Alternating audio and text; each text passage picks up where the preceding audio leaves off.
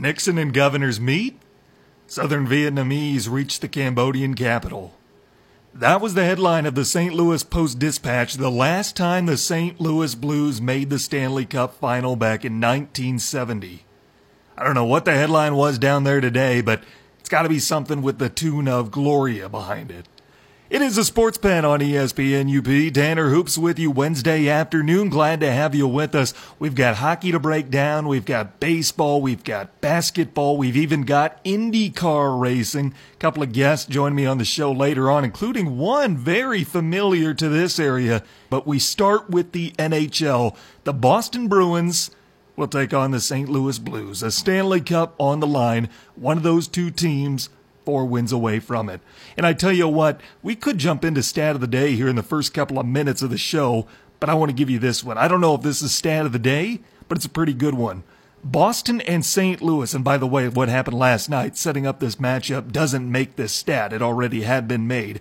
Boston and St. Louis are the only two cities to meet in the championship round of all four major pro sports in America NHL, NBA, NFL, and MLB. The Bruins and Blues, of course, did so 49 years ago in 1970. They will do so again here in a couple of days.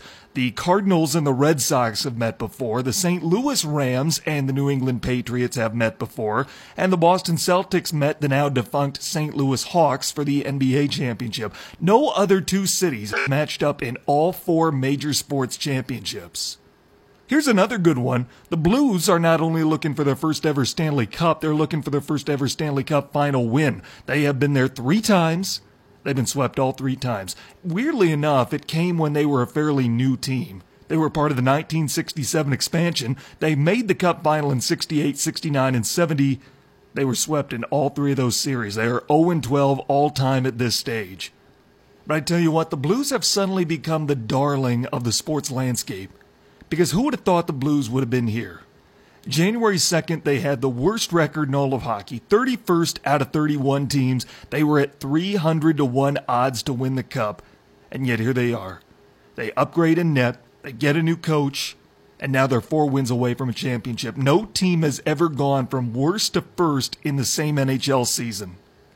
I tell you what, to give you some perspective on the Blues and what they've done, how they've managed to get back into the title race, this is what it would look like if you tried to make that same sort of comeback in other sports. Where the Blues were in the standings one day after New Year's is equivalent to an NFL team starting the year 0 4 and then making the Super Bowl.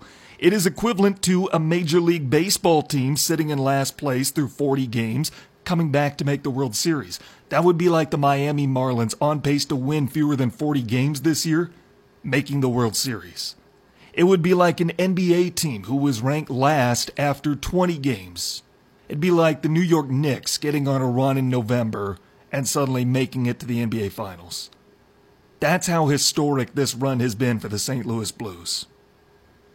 Last night they were at home, where oddly enough they've struggled more than they have on the road in these playoffs, and they set the tone early. They beat the Sharks five to one. They scored a minute thirty-two into that game. David Perron, I've always liked him, even when he was a Penguin. He was stagnant as a Penguin. You know, I'm a Penguins fan, so I knew Perron, and he just wasn't performing. Needed to change of scenery. He's been with the Blues a couple of times now. Went out to Anaheim for a while, and it's good to see him start to add a little element to his game and start to find some success. Perron, a minute 32 into the game, his sixth goal of the playoffs, assisted by Blais and O'Reilly. Then, with under four to play in the period, Vladimir Tarasenko with his eighth of the playoffs on the power play. O'Reilly got his second assist. Parayko got a helper as well.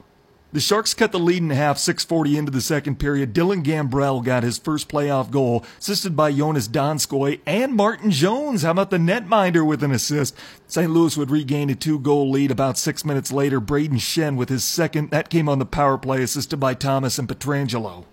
St. Louis added two more goals in the third, both with under seven minutes to play. Tyler Bozak, in essence, finished it off with his fifth goal the playoffs. Perron and O'Reilly with the assist. How about three assists on the night for O'Reilly? And then Ivan Barbashev with under three to play, scored in an empty net goal. Oskar Sundqvist had the assist. St. Louis was held to just 19 shots. They did not have double digit shots in any period. Yet they scored five goals. So while you don't really like that low shot total, only 19, albeit against a pretty good Sharks defense, but then again, they were pretty banged up last night. Five of your shots found the back of the net, five of your 19. You want to go a little deeper with it? St. Louis had three shots in the third period, two goals. Two of their three shots in the third period found the back of the net.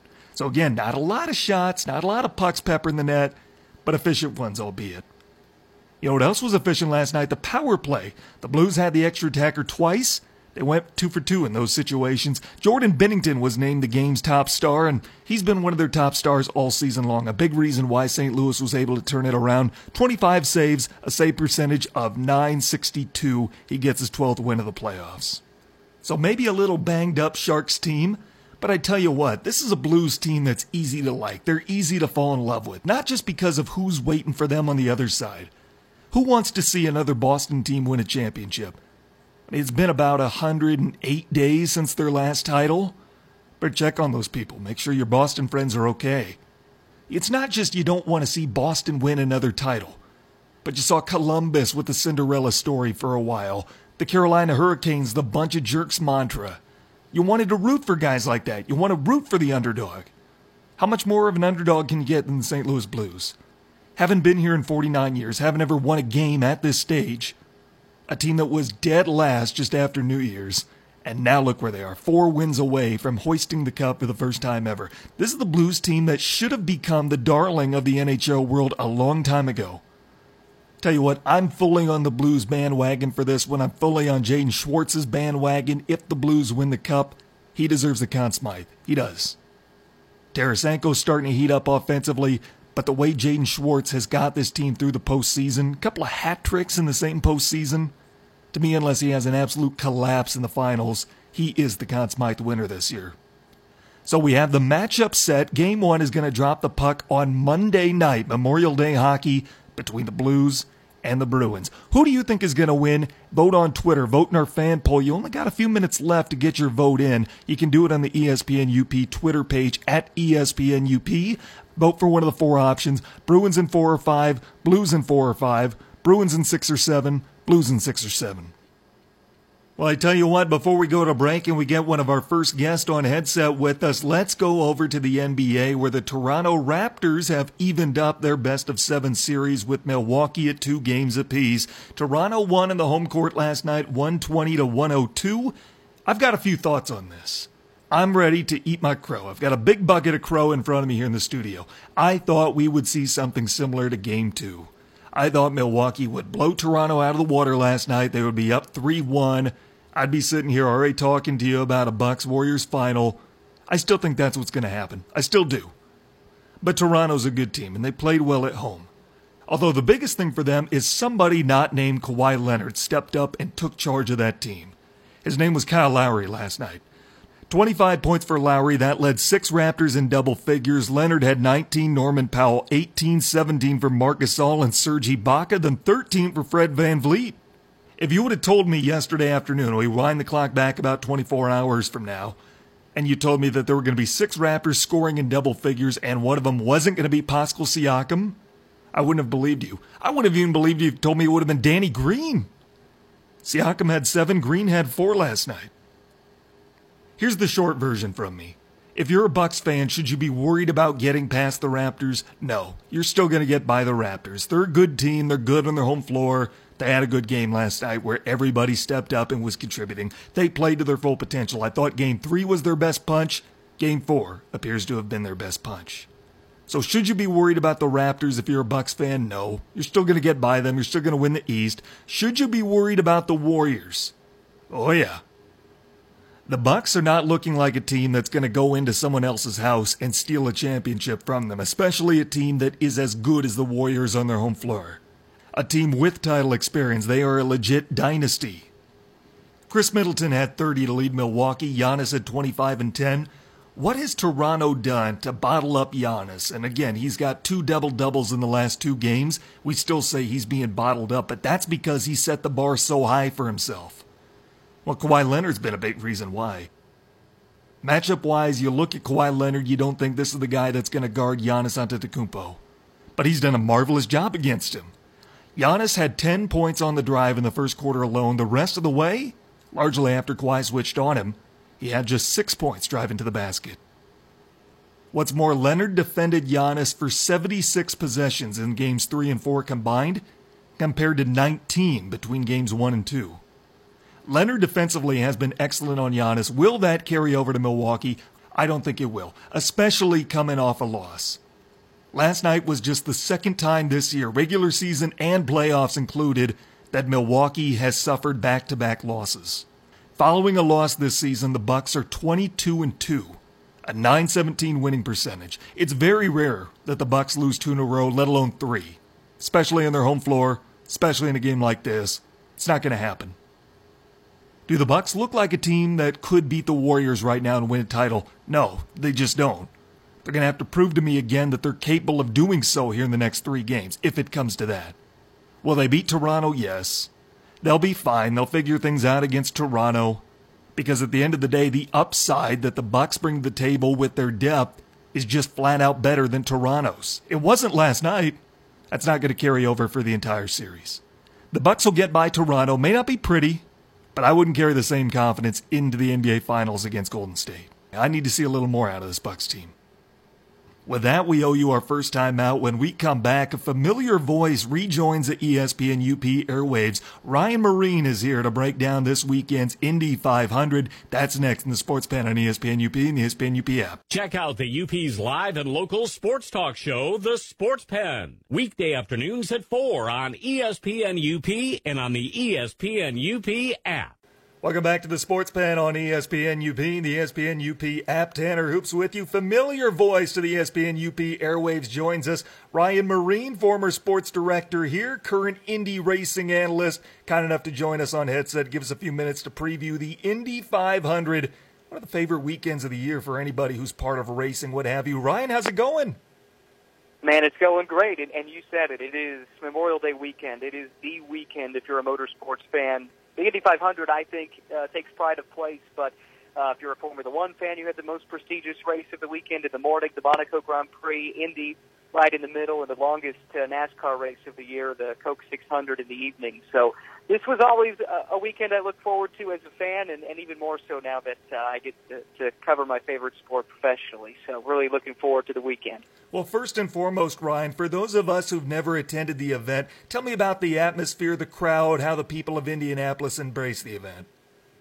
Well, this is the event that put the city of Indianapolis on the map. It's been going more or less nonstop since 1911. They missed a handful of years for World War One and a couple of years for World War II. But since 1946, it's been taking place uh, on or around Memorial Day weekend, uh, uninterrupted, and it's it's the the one event that I think internationally the city has been known for for over hundred years at this point, which is saying something. And it's the single, it's the, the largest single day sporting event in the world. They'll have 300,000 people in one place at one time for the race, which is always spectacular. The pageantry of it is remarkable too, with it falling on the Memorial Day weekend. There's a lot of traditions honoring the military, past and present, that that happen every year that make it. Uh, that's really a part of the fabric of the event, and it's one of those things. I always say you don't have to be a motorsports fan to appreciate it. This is one of those events that if you appreciate competition, you appreciate history. It's one that's worth experiencing in person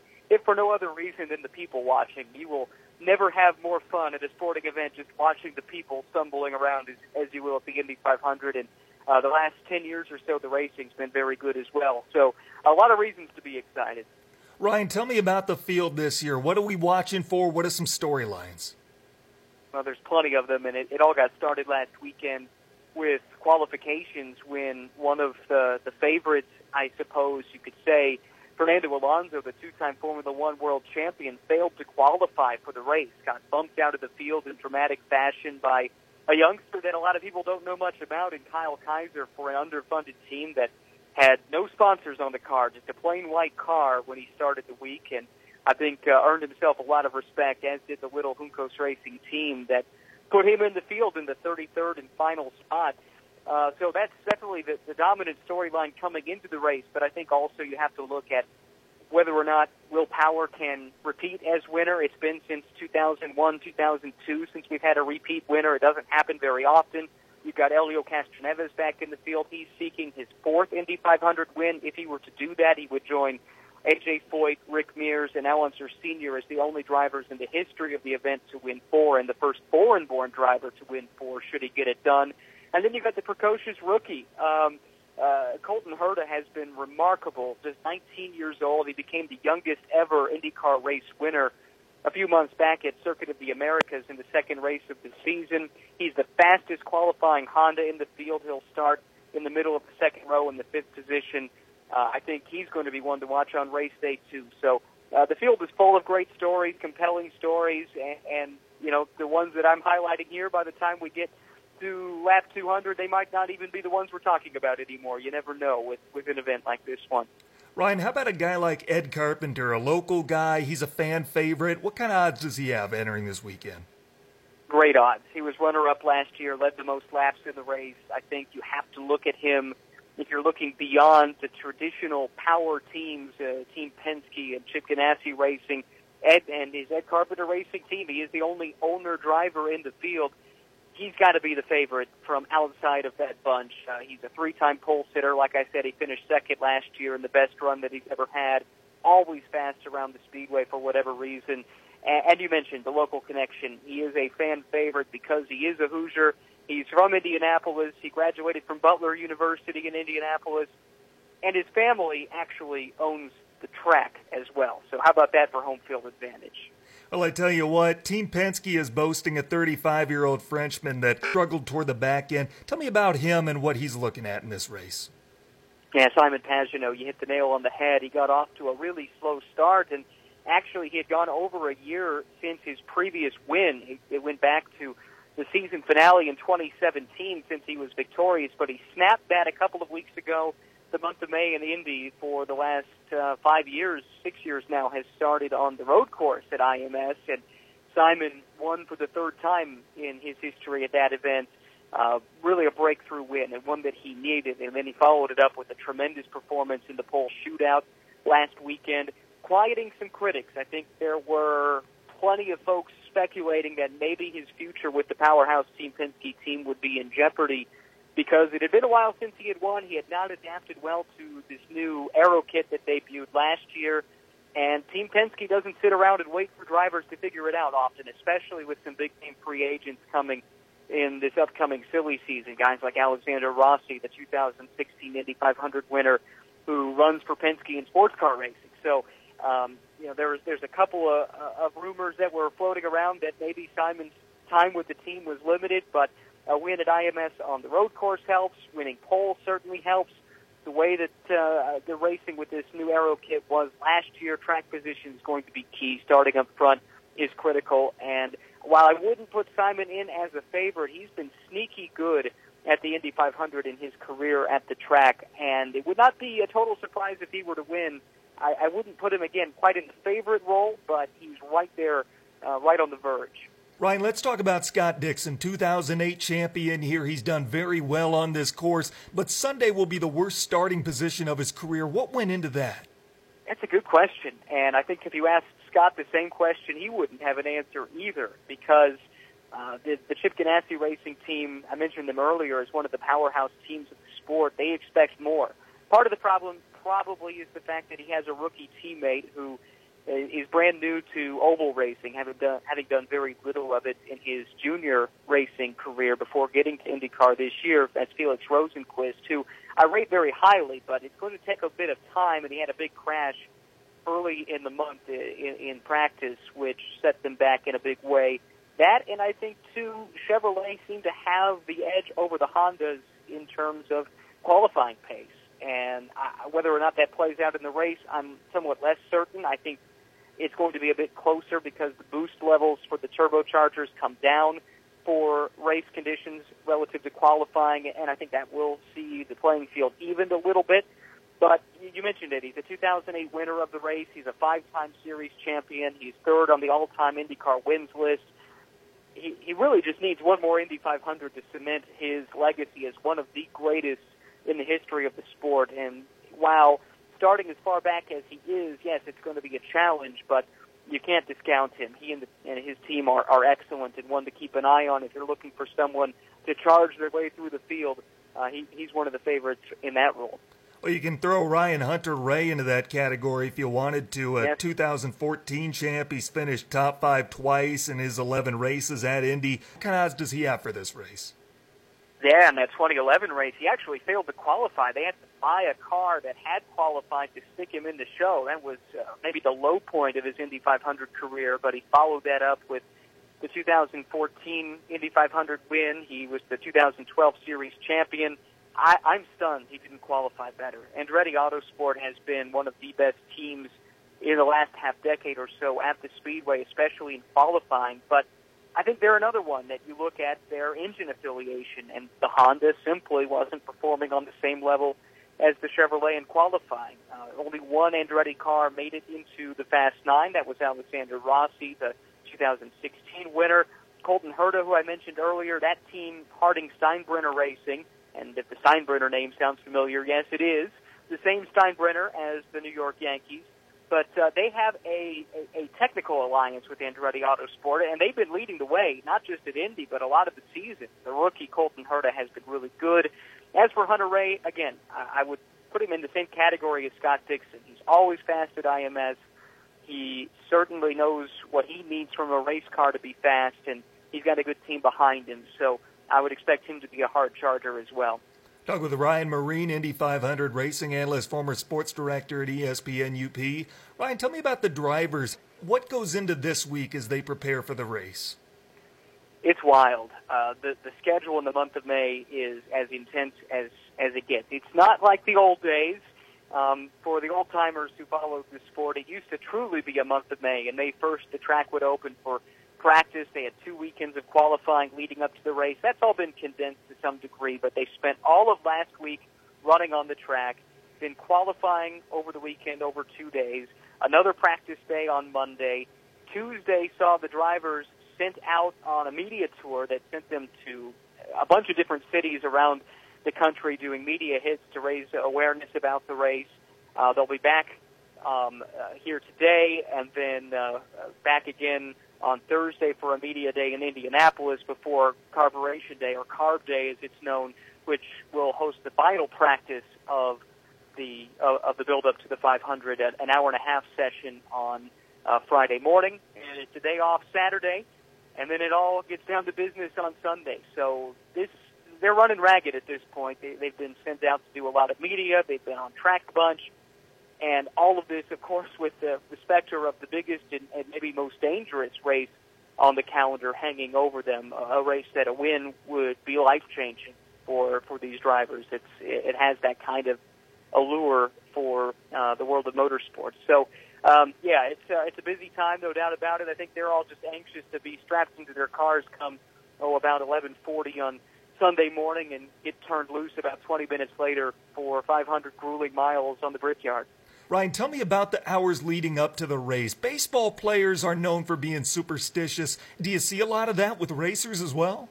You do. It varies. Some drivers say no, no superstitions. Others do things like the left shoe has to go on first, the left glove. You have to climb in from the right side of the car, not the left.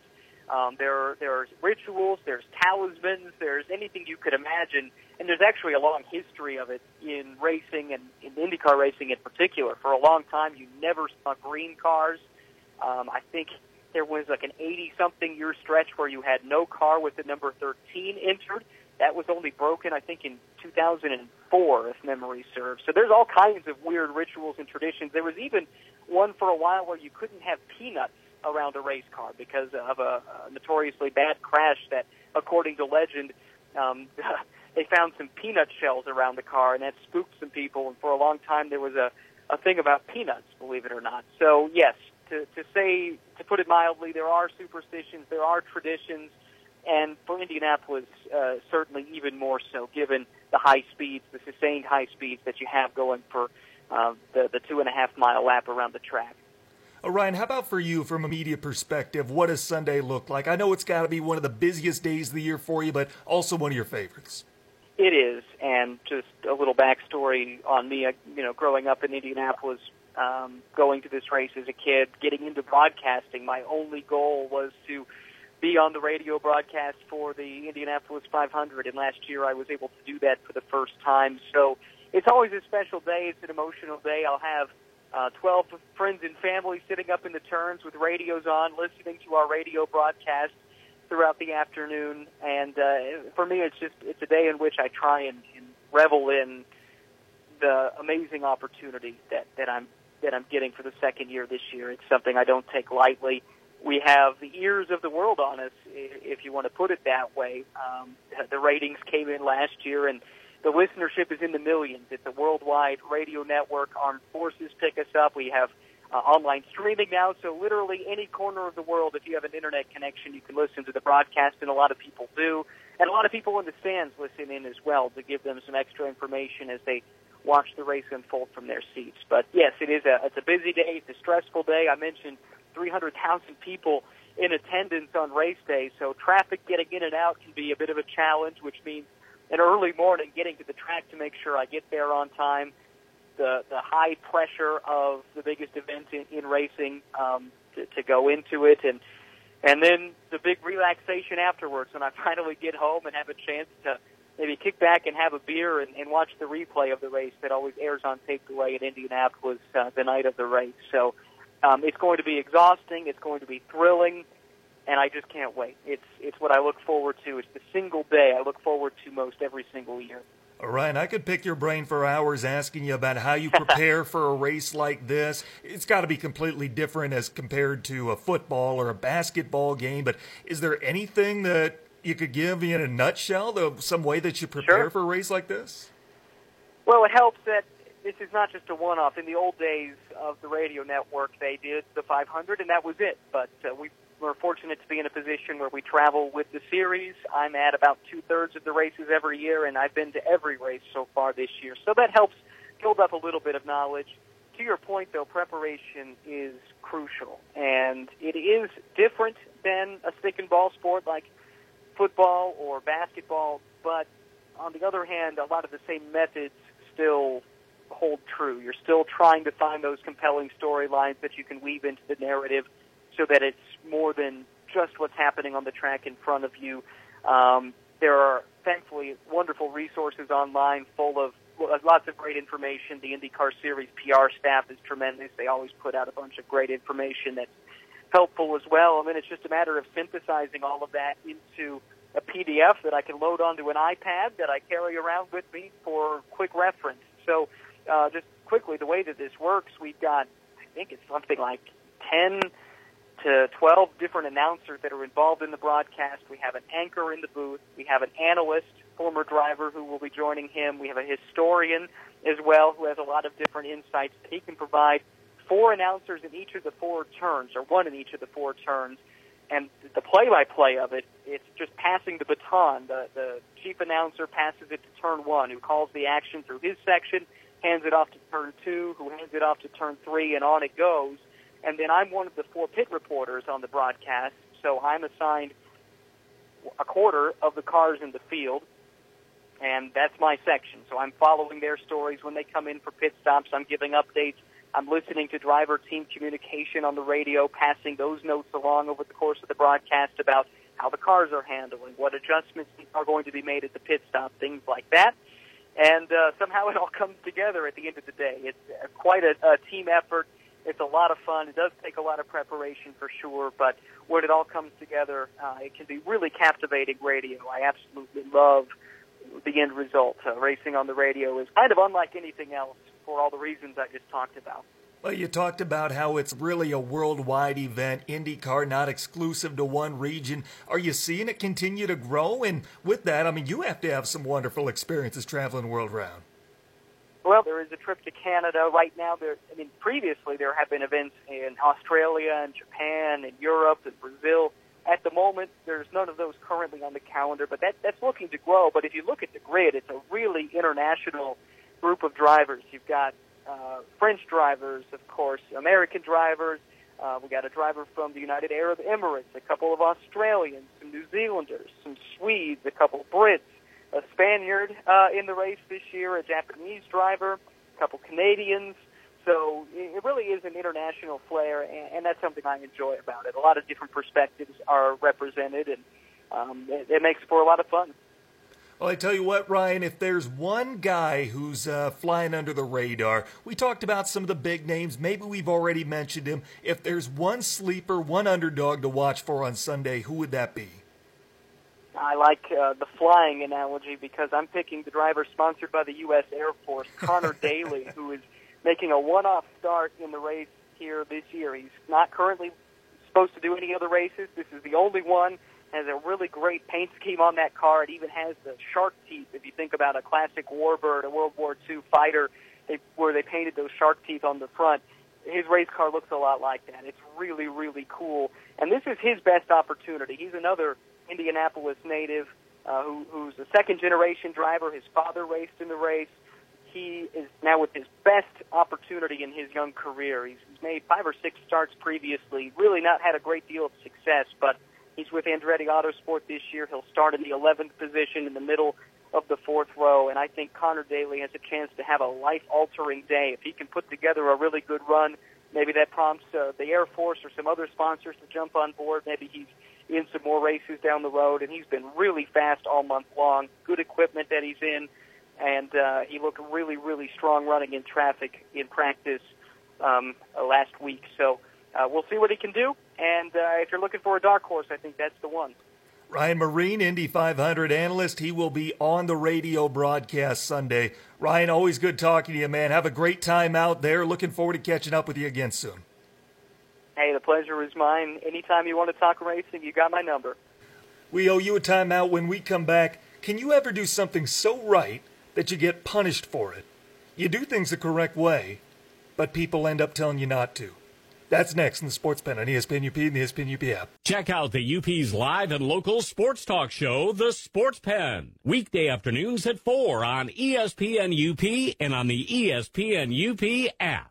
Welcome back to the Sports Pen on ESPN UP. Tanner Hoops with you. Here's your Sports Center update. A proposal by the Kansas City Chiefs to change the rules of overtime so that each team is guaranteed a possession does not have the support necessary to move forward. The Portland Trailblazers have extended the contracts of head coach Terry Stotts and point guard Damian Lillard. And finally, over 10,000 people have signed a petition calling for Danny DeVito to play Wolverine in the upcoming Marvel Comics Wolverine reboot. That is your Sports Center update. Tanner Hoops with you. Glad to have you along with us. Bill Sall, former Northern Michigan men's basketball head coach, will join me in a little less than 10 minutes. But first, some Michigan Wolverine men's basketball news. Some good, some bad. The bad, we'll start with that. Ignas Brazdeikis will stay in the NBA draft. However, Juwan Howard has been tabbed as the new men's basketball coach at Michigan. Fab 5 member, spent the last seven years as an assistant with the Miami Heat. He replaces John Beilein. Can being too good be a bad thing?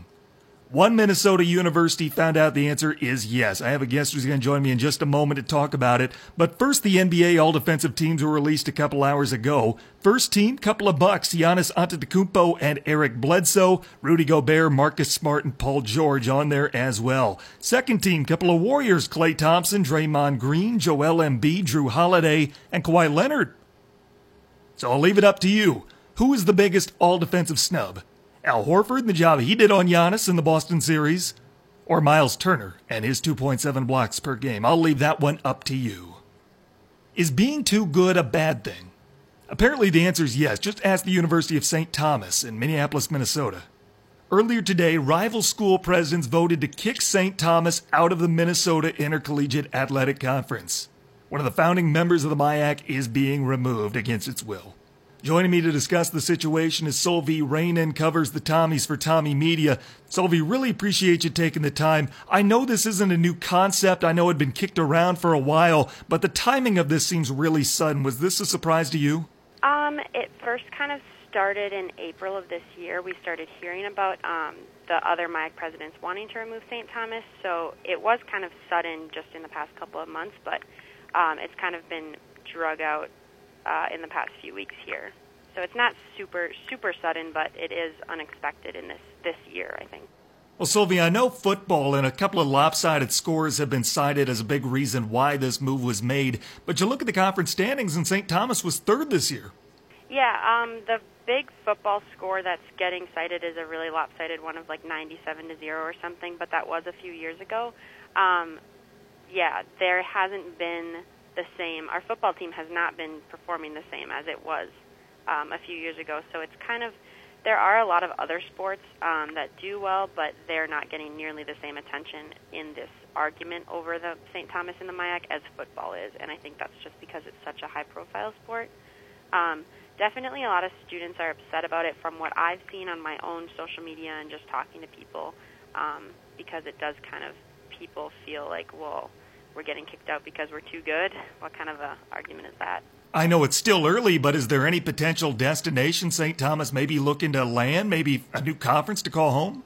Um, we haven't seen any sort of timetable, but President Sullivan sent out an email to the St. Thomas community saying that our athletics director, Phil Esten, will be in charge of trying to find a new conference for um, St. Thomas. Um, and there hasn't been any concrete um, information about what that would be. Is there any worry economically, financially, that St. Thomas might have to add or drop some varsity sports in order to find a new home?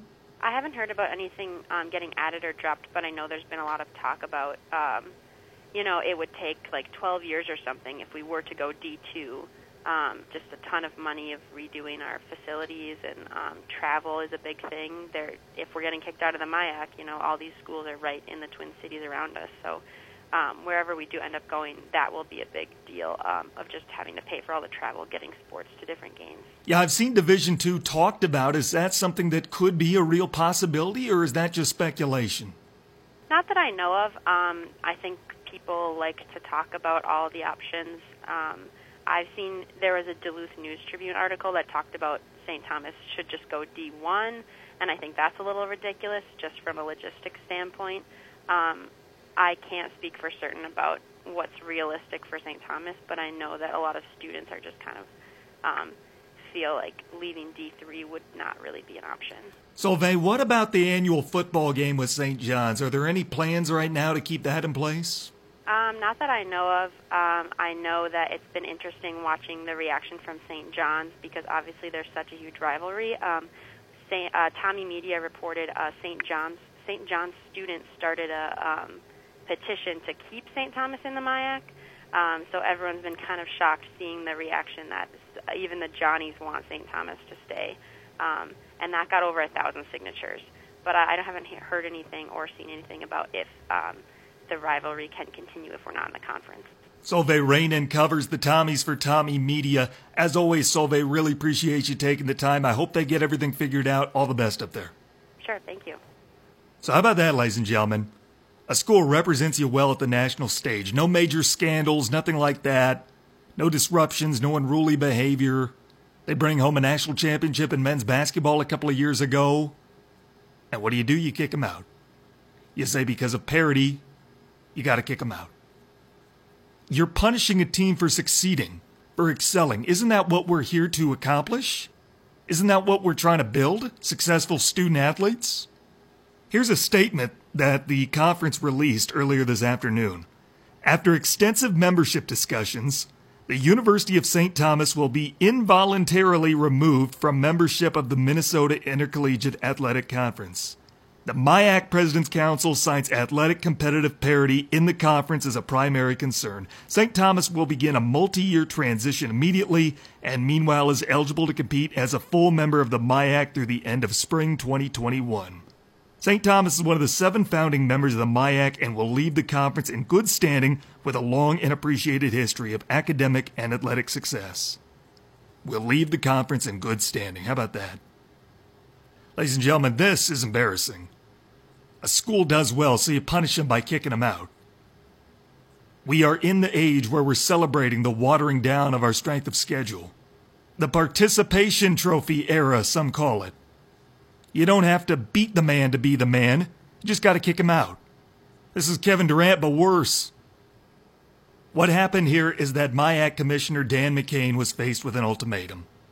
Other university presidents threatened to leave the conference unless St. Thomas was removed. It was an act of attrition.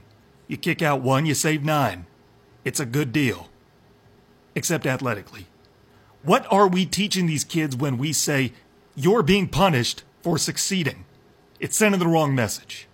Other schools feel so entitled that they want to be competitive in the conference again that they kick out a team they can't beat. Go out there and earn it. Go out there and beat them yourself. Work as hard as they do. Recruit the athletes they do. Get the coaches they do. Don't expect life to hand wins to you. I need to take a break. When we come back, I'll have Bill Sall join me on headset. We'll talk about his new gig down in Grand Rapids. That's next in the Sports Pen on ESPN UP and the ESPN UP app. Check out the UP's live and local sports talk show, The Sports Pen. Weekday afternoons at 4 on ESPN UP and on the ESPN UP app. Welcome back to the Sports Pen on ESPN UP and the ESPN UP app. Tanner Hoops with you, joined by Bill Sall, former head men's basketball coach at Northern Michigan, now the head coach at Calvin College. Coach, really appreciate you taking the time. Congrats on your new job. Well, Tanner, thanks. Uh, and it, it was certainly a super tough decision for me and the family. Uh, we just loved our time at Northern Michigan. Uh, not only the Marquette community, which was just so awesome to be a part of, not only in the schools but uh, just around town, um, just a friendly, friendly place. Um, and then Northern Michigan University. You know, when you when you go through the process of rebuilding, it's always tough. Um, but we just had such a special group of guys, and uh, you know, it was su- super, super hard to say goodbye to that group. Uh, but in the same breath, and I always have told teams this all the way through, um, you know, family always comes first, and for us, uh, not only uh, parents that, that are that are aging and haven't really been able to get up to the UP to see their grandkids here for the last couple of years, but also brothers and sisters that are all close by. Um, that certainly weighed heavily in our decision to go, and then um, the chance, uh, you know, to come back to the alma mater, uh, a place that uh, very dear to my heart. Uh, when when the AD called, who actually I, uh, I played basketball with uh, here at Calvin in the '90s and the early 2000s. Um, and when he gave the call, we just decided uh, after a lot of soul searching that this was this was certainly the best place for us. Coach, tell me about the legacy you're leaving behind in Northern. Some ways you've shaped the program and how you've seen it grow. Well, I think first off, um, I think what we have is just not only good basketball players, but just tremendous young men. Um, very proud of the fact that when I got here, you know, the GPA was was hovering below a 1.9, and we were able this year to get our cumulative up above a 3.0. And it just tells the the character of the student athletes that we brought in, um, and and really that they're committed not only to being really good basketball players, but also being guys that are committed to doing great jobs in the classroom. Um, and then along with that, uh, really the revitalization of, of Northern Michigan basketball. Um, again, this was a program that had been through I don't know how many losing seasons in a row, but a lot of apathy towards the program, and it was just great to see the fans come back out and support us. And again, looking forward to seeing that continue. Coach, as you get set to take over at your alma mater, what insight do you have now that maybe you didn't have when you took over the Northern job? Well, patience uh, was probably the big thing. Um, you know, when I had been at the three previous stops too as an assistant, and then the one as a head coach at Ferris before coming to Northern, um, was able to turn it around quickly. Uh, went from teams that were in the basement, um, and within two years were able to win championships. And you know, this time uh, the process at, at at Northern has taken a little longer, and I think. Uh, as coaches, you have a tendency to want everything done immediately, and I think that's the drive that, that makes you successful. And it'll be no different here at Calvin as we get going here, and and again, you're going full throttle trying to get everything accomplished.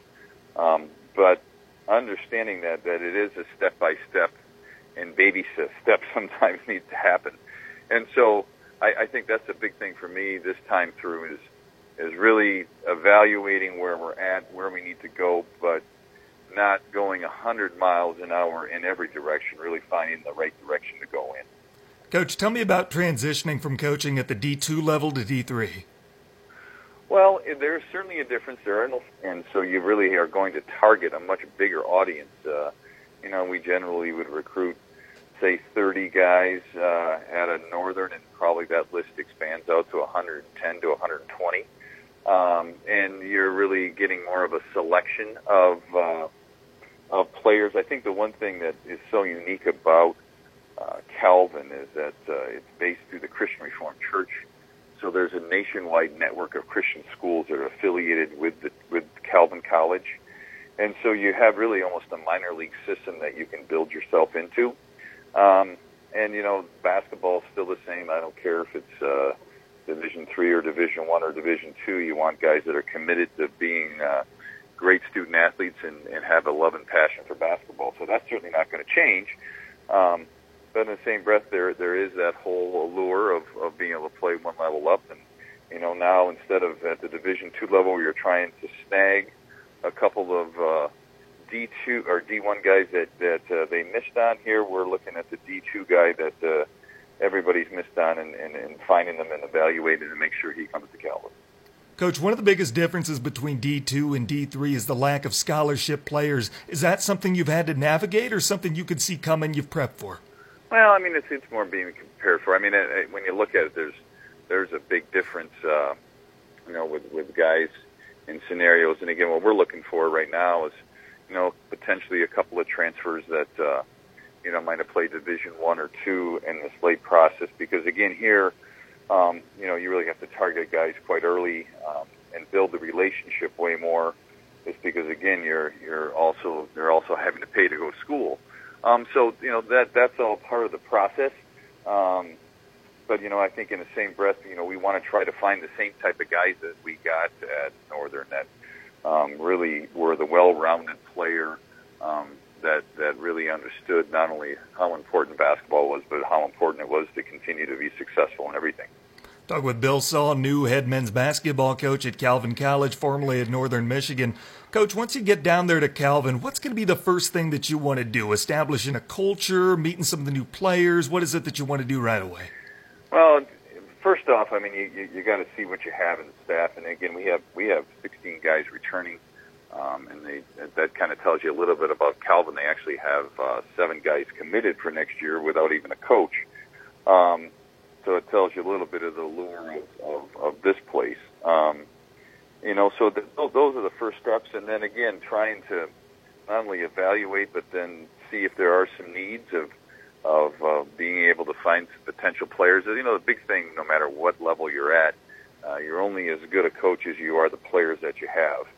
And so, uh, you know, we have to really be able to go out there and find those guys. Um, and again, that's really what June will be all about. Um, is, is evaluation of the program, evaluation of where we need to go, and then be able to really focus in on maybe a couple potential 2019 guys still left, and then obviously the 2020 class will be huge for us. Are you putting together a staff? Do you have anybody in mind who might be joining you on the bench down there? Uh, you know, we've we've got uh, I've got a number of guys um, being from this area uh, would like to possibly bring in an alum. Um, so you know that that process uh, is just kind of starting out right now. Um, but I, you know, I, I think within the next probably two to three weeks, um, we'll be able to narrow that search down and, and again find two guys and, and have a staff of three, including the, the head coach uh, that will really help us. Bill Sall, former men's basketball coach at Northern Michigan, current head coach at Calvin College. Coach, really happy for you and your new opportunity. We're going to miss you up here, but we're going to be watching closely. Thanks again for the time. Hey, Tanner, thanks so much. Thanks for your support. Uh, you've been tremendous, and uh, best wishes to uh, to Northern Michigan and Marquette. Uh, and uh, we will certainly continue to watch uh, Northern Michigan basketball, and certainly the group of guys I will stay in touch with. Uh, you know, we we have a relationship that will last a lifetime. Um, so, looking forward to uh, seeing it go from there. That is it for us on the Sports Pen. As always, appreciate you tuning in. Hope you enjoyed the show as much as I enjoyed bringing it to you. Back tomorrow, same time and place, 4 Eastern, 3 Central. My name's Tanner Hoops. Thanks for listening to the Sports Pen on ESPN UP and the ESPN UP app.